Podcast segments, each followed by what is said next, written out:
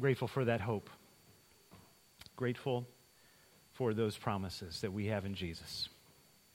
Would invite you to turn with me to Romans chapter 8. Romans 8, we've been uh, working our way through Paul's letter to the Romans, and we've reached this uh, great chapter. I mean, how many, there's so many great chapters in Romans. This is certainly one of the uh, wonderful, precious passages here. We began Romans 8 last week. We'll be in Romans 8, verses 12 to 17 this morning. And I hope you'll have your Bible open or the Pew Bible that's there provided. Uh, open with me to that passage. Uh, we all know we're in the thick of graduation season. We enjoyed uh, Catherine's party last night, getting ready for Wes's this afternoon. And uh, these days are, are both exciting and scary and, and not just for the students, for the parents too. Uh, you know that? Um, it, it's exciting and scary for all the same reasons. You know, figuring out the future, the, the, the job, or the further schooling, career choices, relationships, and behind all the questions, uh, where am I going and what am I doing, is maybe even the bigger question who am I? Uh, finding your identity is a big deal and not just for graduates. There, there, and there are many voices out there, that of course, that, that are telling you how you can figure out who you are. Some encourage you to accept yourself just as you are. You, you can't change your core identity, your authentic self, so you might as well embrace it and celebrate it. But what if you don't like who you are? Others can say that hey, you can be anything you want to be. Take on a new identity. Decide for yourself who you are. You're not limited by your parents or your past or even your anatomy.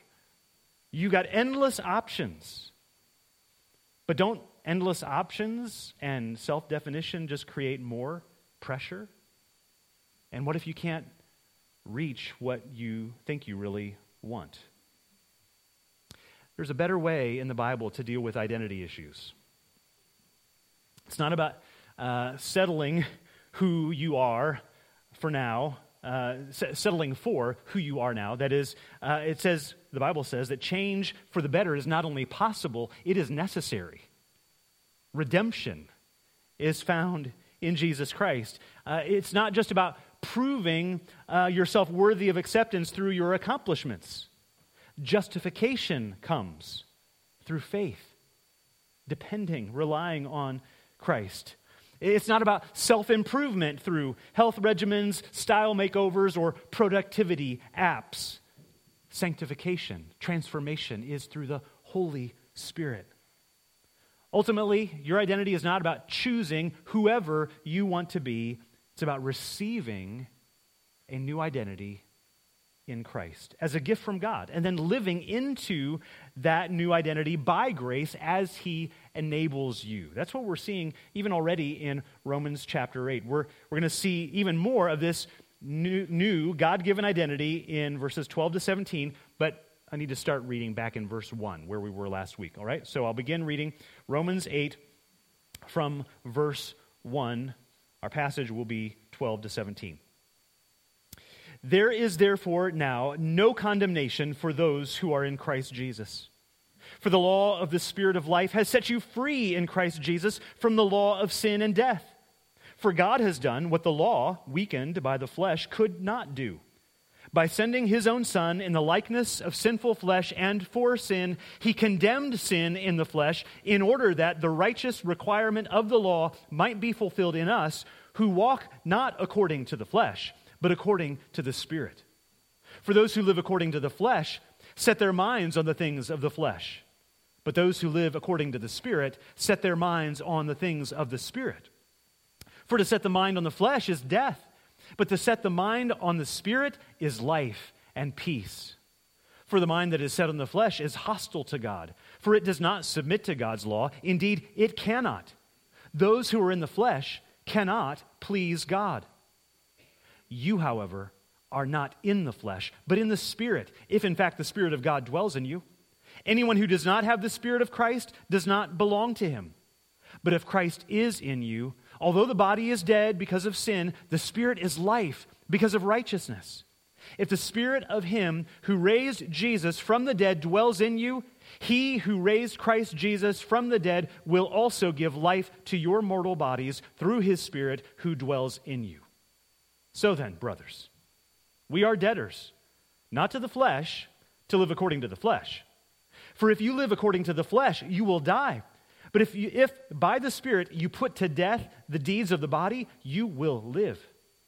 For all who are led by the Spirit of God are sons of God. For you did not receive the spirit of slavery to fall back into fear, but you have received the spirit of adoption as sons, by whom we cry, Abba, Father. The Spirit Himself bears witness with our spirit that we are children of God. And if children, then heirs. Heirs of God and fellow heirs with Christ, provided we suffer with Him in order that we may be also glorified with Him. This is God's Word.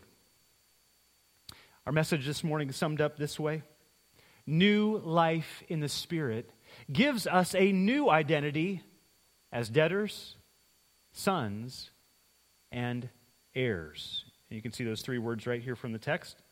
Those will be the three parts of our sermon this morning. Maybe uh, you've not seen the outline. There's an outline on the back of the worship folder that might help you follow along as we work our way through these six verses, two verses on each point. And here's part one. Our, this is part of our new identity. New life in the Spirit leads to a new identity as debtors. Owing nothing to the flesh, we must put sin to death by the Spirit. Now, focusing here again on verses 12 and 13, but notice the connection to what came before. 12 starts, so then, which follows the if of verse 11. So, verse 11 again, if the Spirit of Him, God the Father, who raised Jesus from the dead dwells in you, He, God the Father, who raised Christ Jesus from the dead, will also give life to your mortal bodies through His Spirit who dwells in you. Now, there's sort of a then in the middle. If the spirit of him who raised Jesus from the uh, dead dwells in you, then he who raised Christ Jesus from the dead will also give life to your mortal bodies through his spirit who dwells in you. But 12 and then 13 if that's if, if, verse 11 is what god is doing in us here's another conclusion but it's not about who we now are and what we must now do in that new identity so 12 and 13 this is all based on God's presence and God's power in your life. So then, brothers, we are debtors not to the flesh to live according to the flesh. For if you live according to the flesh, you will die, but if by the Spirit you put to death the deeds of the body, you will live. Now, careful attention. Paul doesn't say, We're not debtors anymore. He, he, he, could have said, There is therefore now no obligation for those who are in Christ Jesus. Uh, it's not what he says. We, he says, we are debtors, but, but not according to the flesh, to, li- to live according to the flesh. The implied there is, of course, there's still an authority to whom we must submit. There is still a leader that we must follow, but it is not our flesh. We don't have to live that way anymore. And there are moments, I'm sure, when, when you are fighting sin, fighting temptation, like Paul described back in chapter 7, oh, what I, what I don't want to do, I, that's, that's what I keep on doing. And it, and it feels like it's inevitable. It feels like you have to. You feel like, uh, you know, I, I'm going to hate myself later, but I guess this is just who I am. Paul says, no. No. If you are in Christ, things have changed. You can tell sin, I don't owe you anything anymore. You're, you're not the boss of me. That's, that's your attitude towards sin. The only obligation you now have is to live for God by His Spirit. That is what you must do.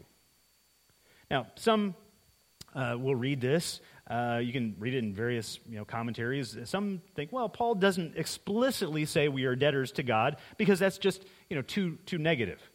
I mean, who, who wants to be a debtor? Is that something that we're going to celebrate today? Our new identity, we're debtors. Well, I, I, I get that. No, uh, you know, think about, though, the, the, the way we use the expression uh, when we say that we are forever indebted to someone. You know, n- nobody's, uh, when, when you say that, when you hear somebody say that, we, we don't mean, oh, what an awful position to be in. I'm a, I'm a debt slave to this person. No, you're, what you're saying is, they, they have done so much for me. I could never possibly repay them. You, you you see that you stand in grace. That's what you're saying when you, when you say that you're forever indebted to someone.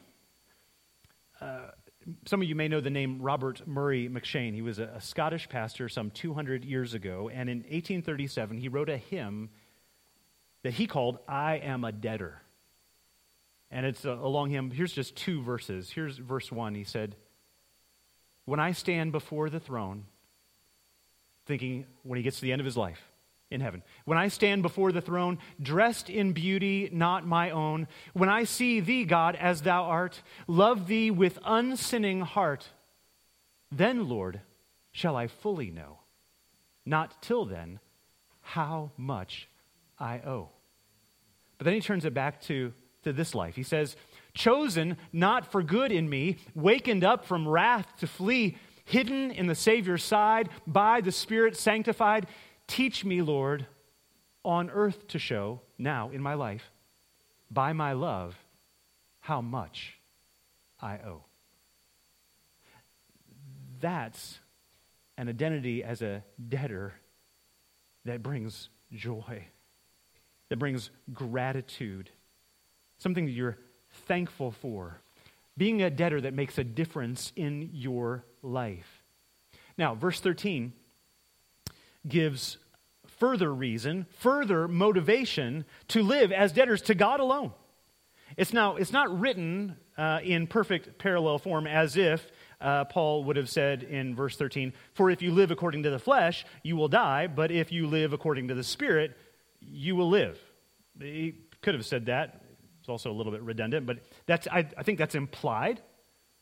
But what Paul actually says is what living according to the Spirit actually involves in terms of our action, our involvement. By the Spirit, you must put to death the deeds of the body. Why? Not only because of the proper authority of God, but for the practical consequences for you. This is a matter of life and death. There's all the difference in the world in that. If I can quote another uh, dead person, uh, the English Puritan pastor, John Owen, so this is back to the 1600s, wrote at length on, on this topic uh, what was called in older English versions the mortification of sin, putting sin to death. And he summarized it in a memorable way. He said, Be killing sin, or sin will be killing you. That, I mean, there's a, there's a tweet for you. Be, be killing sin, or sin will be killing you. That's, that's what this is talking about. Colossians 3 5 through 10, Paul puts it this way Put to death, therefore, what is earthly in you sexual immorality, impurity, passion, evil desire, and covetousness, which is idolatry. On account of these, the wrath of God is coming. In these you too once walked when you were living in them, but now you must put them all away anger, wrath, malice slander and obscene talk from your mouth. Do not lie to one another, seeing that you have put off the old self with its practices and have put on the new self, which is being renewed in knowledge after the image of its creator. Do you hear this? Based on a new identity that you have in Christ, you put sin to death. You just put it away. And you say, well, okay, but how do I do that? That's, that's a fair question. It's a good question. Paul does not give us a step by step process. Uh, we're simply, I think, simply what he's saying is we're called to be ruthless with our sin. Don't, don't give your sin a short leash. You know, well, you can have this much room, but then I'll, you know, I'm going to st- say, I'll stop here. Don't, don't give your sin a curfew. You're all right up until this point, and then, you know, you're going to have to bring it home. No, kill it. That's what he's saying. Jesus said, we remember this, right? If your eye causes you to sin, pluck it out. If your hand or your foot causes you to sin, cut them off. Better to, paraphrasing, better to limp into heaven than to run to hell. Now, many have said, with only a bit of humor, that if we took those words literally, we'd all be sitting here blind and maimed. Yes, it is something of hyperbole, but Jesus' point is dead serious and is not something that gives us wiggle room. You've got to be ruthless with our sin. If you're tempted by a certain website or a particular TV channel, block it. Unsubscribe, whatever. If you're tempted by a certain store or a certain uh, tavern, whatever, reroute your commute.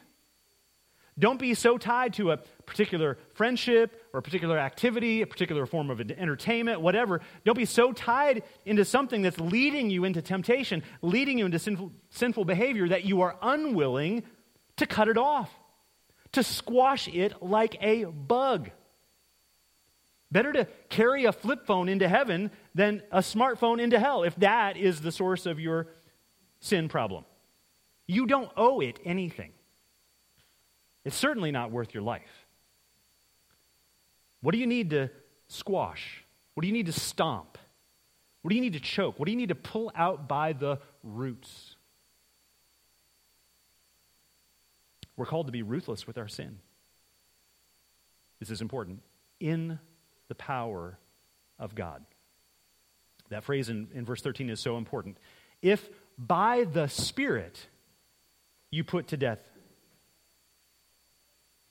you put sin to death. You, you must do it, but you can't defeat it on your own. You can't, you can't, or think of it this way you can't defeat the flesh in the power of the flesh.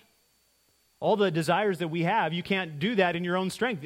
That, that, that our weakness is precisely the problem. We need the life of the Spirit in us to give us, yes, the power then to engage in the battle and, by God's grace, find a measure of victory. That's the whole point at the uh, end of chapter 7, by ourselves, we're, we're powerless. But you don't have to be there anymore. Paul says that's, that's not who you are. That's not where you are.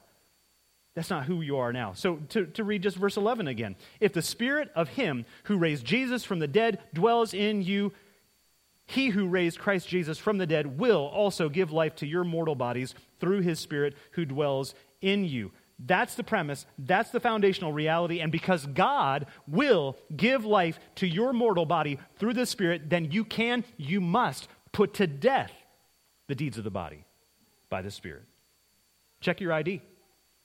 We, we're debtors, forever indebted to God.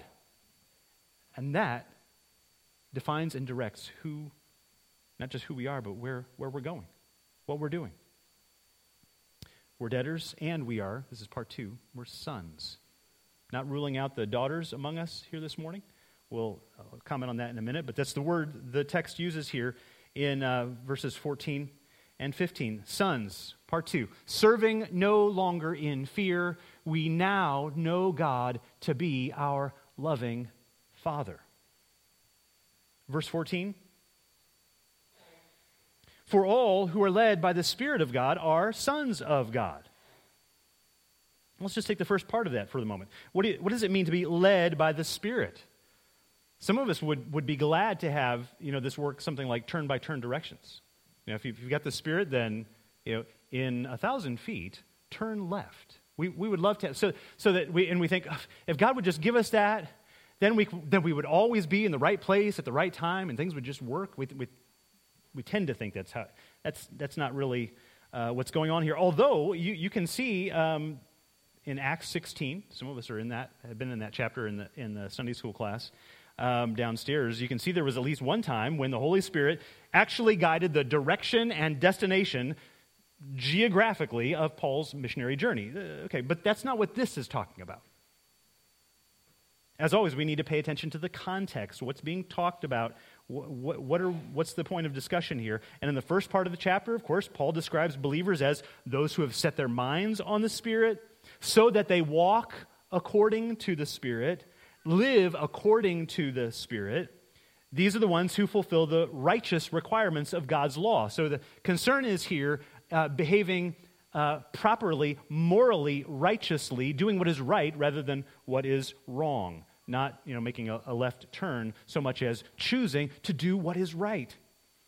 These are the ones who fulfill the righteous requirements of God's law. And then there's the verse right before, uh, verse 13, putting to sin to death by the Spirit. That's what he means uh, to be led by the Spirit.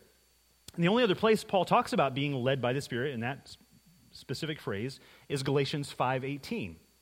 Uh, the passage on the fruit of the Spirit. We read that at length last week, so I won't go back there again this week, but both times, Romans 8, Galatians 5, Paul's talking about being led by the Spirit. It's about living a godly life.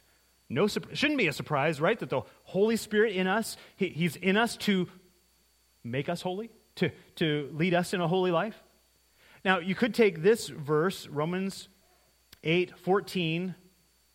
You could read this negatively. Well, if you're not led by the Spirit, then you are not sons of God. And we looked at those ifs in verses 9 through 11 last week. We said those all those ifs, if you if the spirit of God dwells in you, if is uh, not to create doubt in the believer, it's to to prevent any kind of presumption on the part of someone who might be sitting in church but not truly following Christ. It's like don't just assume that that you're on board if you're not being led by the spirit, the spirit is not in you.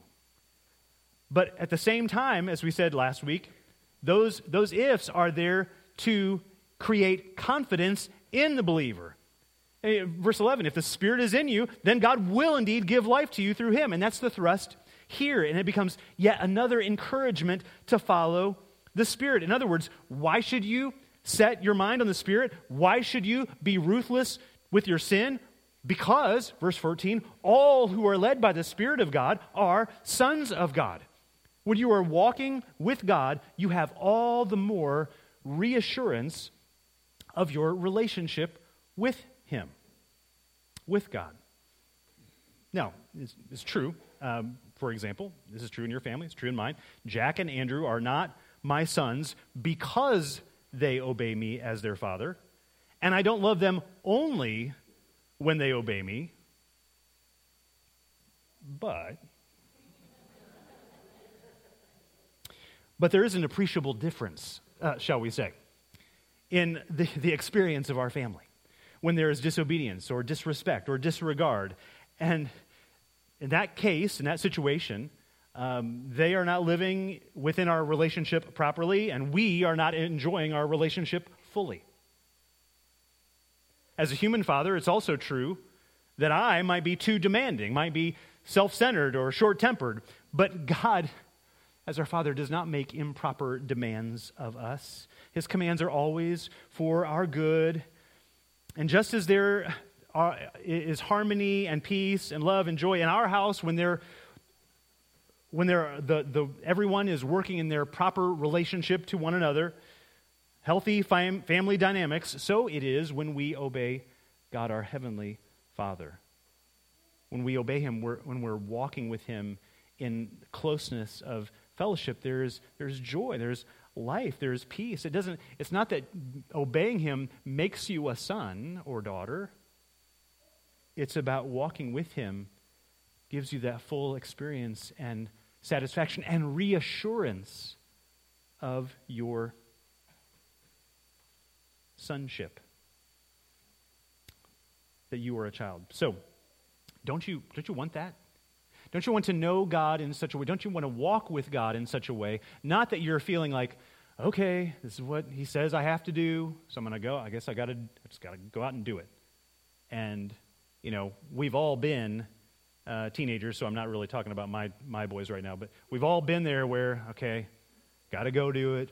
Uh, the attitude. We've been there. We've all been there.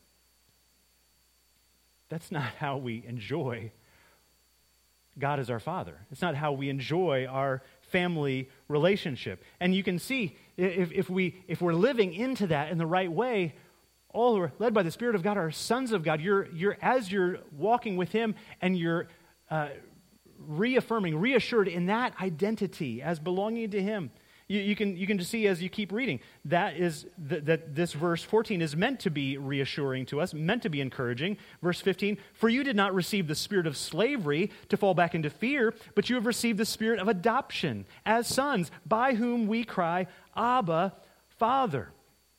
Now, maybe you remember, um, as Paul did describe believers as slaves back in chapter 6, emphasizing God's absolute authority, the necessity of our obedience. But this is so important, what he's saying right here. Living by the Spirit does not bring a sense of slavery. And you, you may like, uh, maybe like, like a, a, a child in your family, or when you were a child in your own family, and you're choosing to live in the spirit of slavery. I got to do this. It's making me do this. Now I got to go to a spirit of slavery. But Paul says that that's, that's not how you were brought into the family. You were not given a, a sense of slavery. There's, there should be no begrudging submission on our part to God. When, when we obey God simply to avoid punishment, uh, operating out of fear, I mean, God, understand, folks, or believe this again. God does not hold you in chains, He holds you in His arms. He's your Father, a loving Father. The law by itself was oppressive. The Spirit brings joy in obedience. He is a spirit of adoption, it says. And again, the, the word here in the Greek is literally a, a sonship.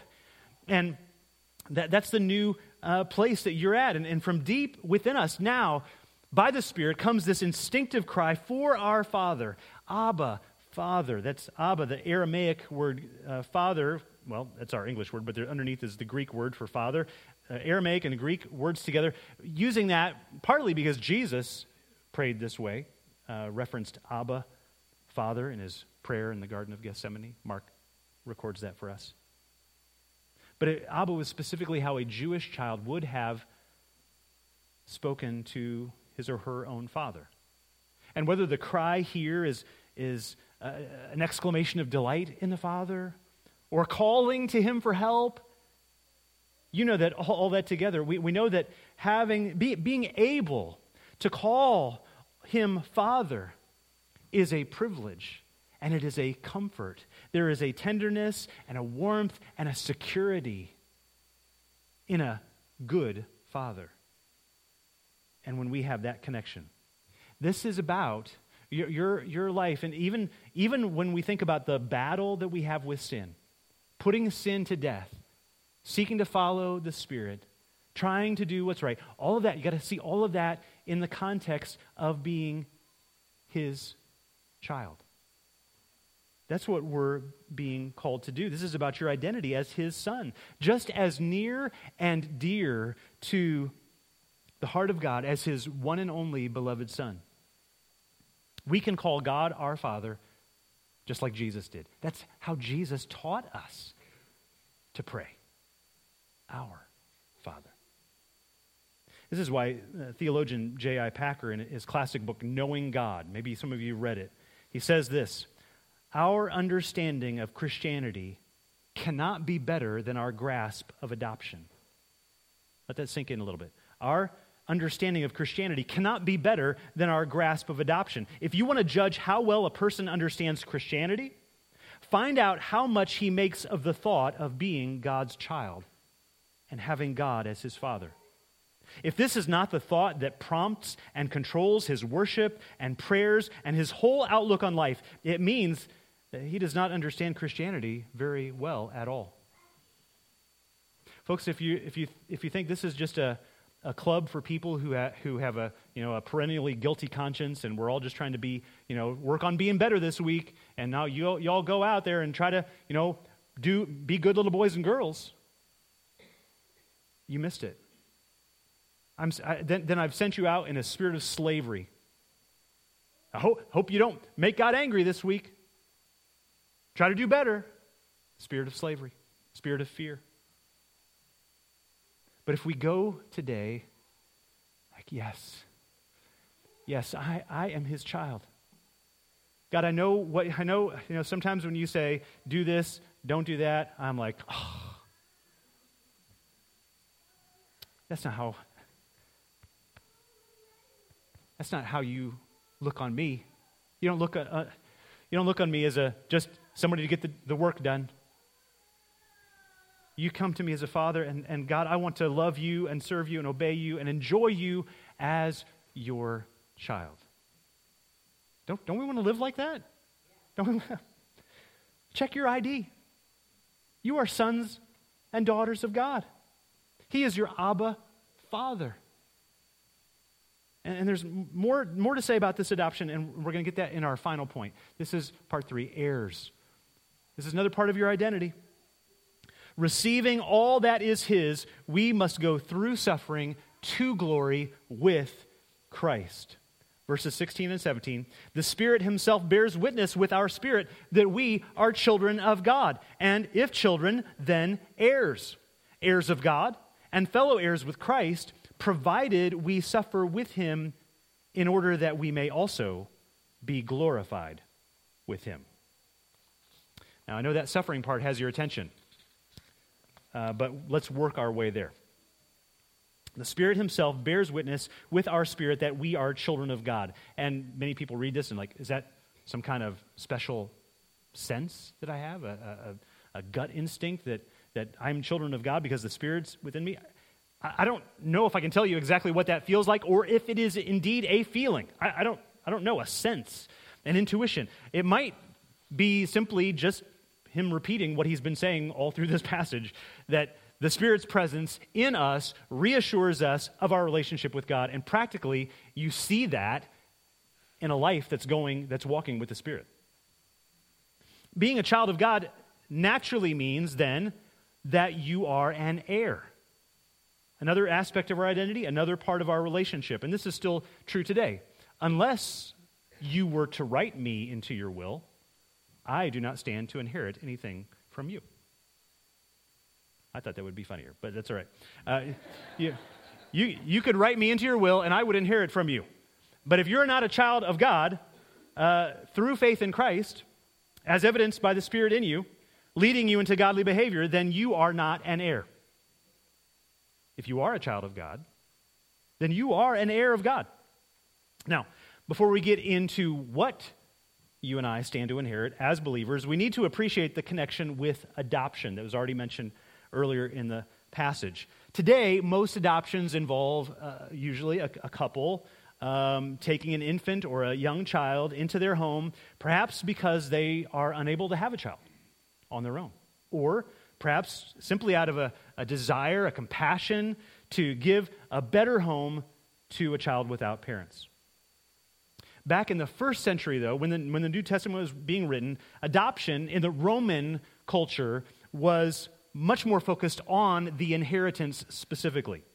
So when a wealthy family uh, was looking to adopt, it was not an act of compassion um, taking in a child. Now, I should sidebar Christians in this age were often taking in abandoned babies into their home. I mean, the, the earliest kind of pro life movement. But that, this is different. This is not what is being talked about here. In Roman culture, again, a wealthy family not looking at, as an act of compassion in any way. They were concerned. Now, they, they were childless, um, and, but they were concerned with the future of their estate or the future of their name, the future of their holdings. So they would adopt then a young adult man to take their family name and their family fortune they were very conscious then in this adoption of making this person their heir.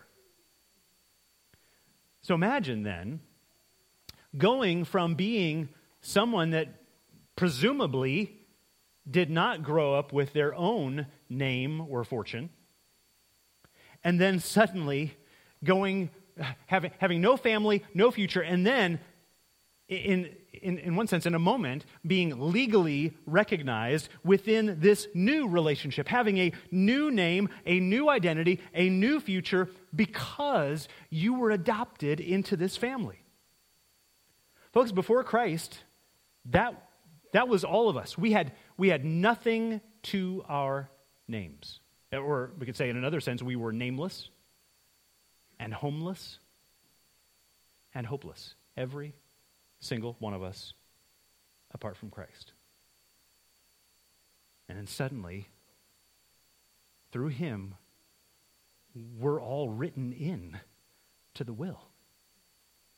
We all stand in line to receive all that is his. And all that is his will one day be ours. That's, in effect, God stands with us and says, One day, son, daughter, this will all be yours. And you say, well, okay, I'm following the analogy, I think, but if God, you know, never dies, when, when do we inherit and what do we get? Well, if I could go back to that Galatians 5 passage one more time, Paul says that those who, in the negative, he says, those who do not walk by the Spirit, those who are not led by the Spirit, will not inherit the kingdom of God. Earlier, earlier in Romans chapter 4, uh, Romans 4:13, for the promise of Abraham and his offspring that he would be heir of the world did not come through the law, but through the righteousness of faith. This is the inheritance, folks. The whole world, the kingdom of God. That's the picture we have at the end of the Bible, right? A, a new Jerusalem in a whole new creation and receiving with Christ the kingdom. Christ, our King, to reign with him in glory. Glory, which is at the end of our passage here, provided we suffer with him in order that we may also be glorified with him. Don't, don't hear suffering and miss the glory that follows. That's important. we will come back to that next week because that really leads us into the next passage next Sunday's sermon. But just when you want, just when you want Paul to say, uh, "Hey, tell us more about what we're going to get," you know, tell, tell us more about what's on the list of all the things that we're going to inherit. He says, "Well, provided, uh, you know, just remember you're to you'll have to suffer with him." Uh, and next week's sermon. But let me say this for now. Let me say this for now, and we'll, we'll bring this to a close.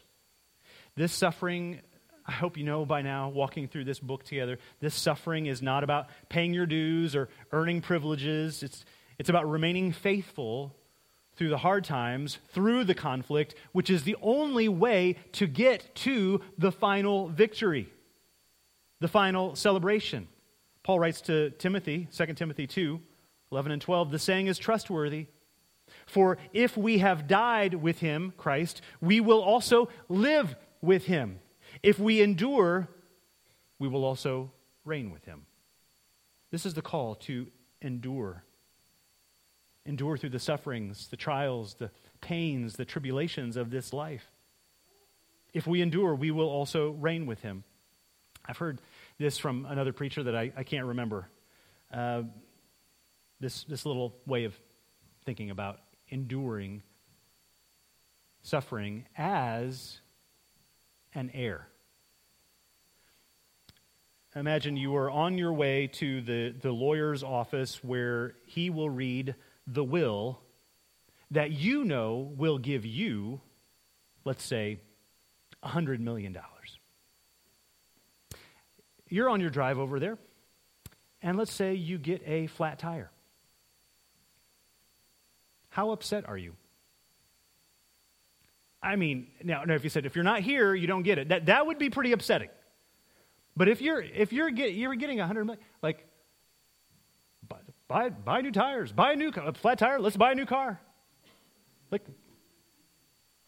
if, if you're now you're on foot, you're walking, and somebody holds you up, takes your wallet, and the $25 you had in that wallet. How are you devastated? You stand in line to receive a hundred million dollars. Take the cash. Take the wallet. Knowing, here's the thing knowing that you are an heir, knowing all that you stand to inherit, changes your perspective on every trial, on every loss. It should if you know who you are. Check your ID. If you knew that you were to inherit everything, what would you be able to endure? If you knew that you were to inherit everything, what would you be able to endure? If you knew that you had nothing to lose and everything to gain, what would you be willing to risk? Hebrews 12, and with this I close.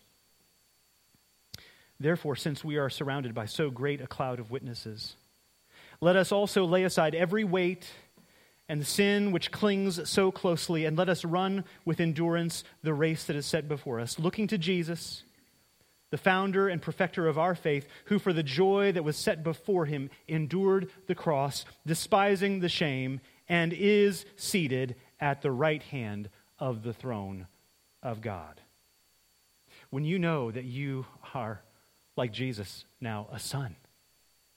When you know that you have been adopted and, and, are, and will stand forever indebted to your Heavenly Father, to His Son, our Savior, to the Holy Spirit that has guided you through dangers, toils, and snares.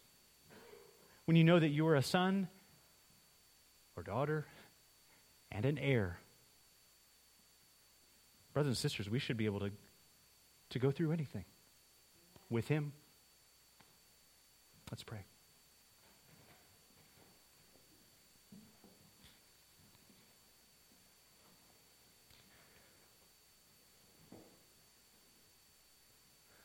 Oh God,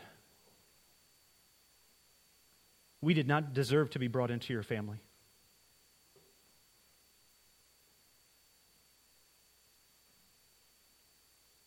Thank you for the privilege of being able to say, Father, Abba,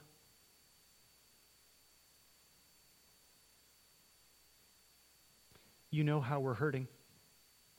You know how we're struggling. You know how weak we are, how foolish we are in our childhood. But would you walk with us through these days? Would you, by your Spirit, help us to walk with you all the way? All the way to your glorious kingdom. We pray in Jesus' name.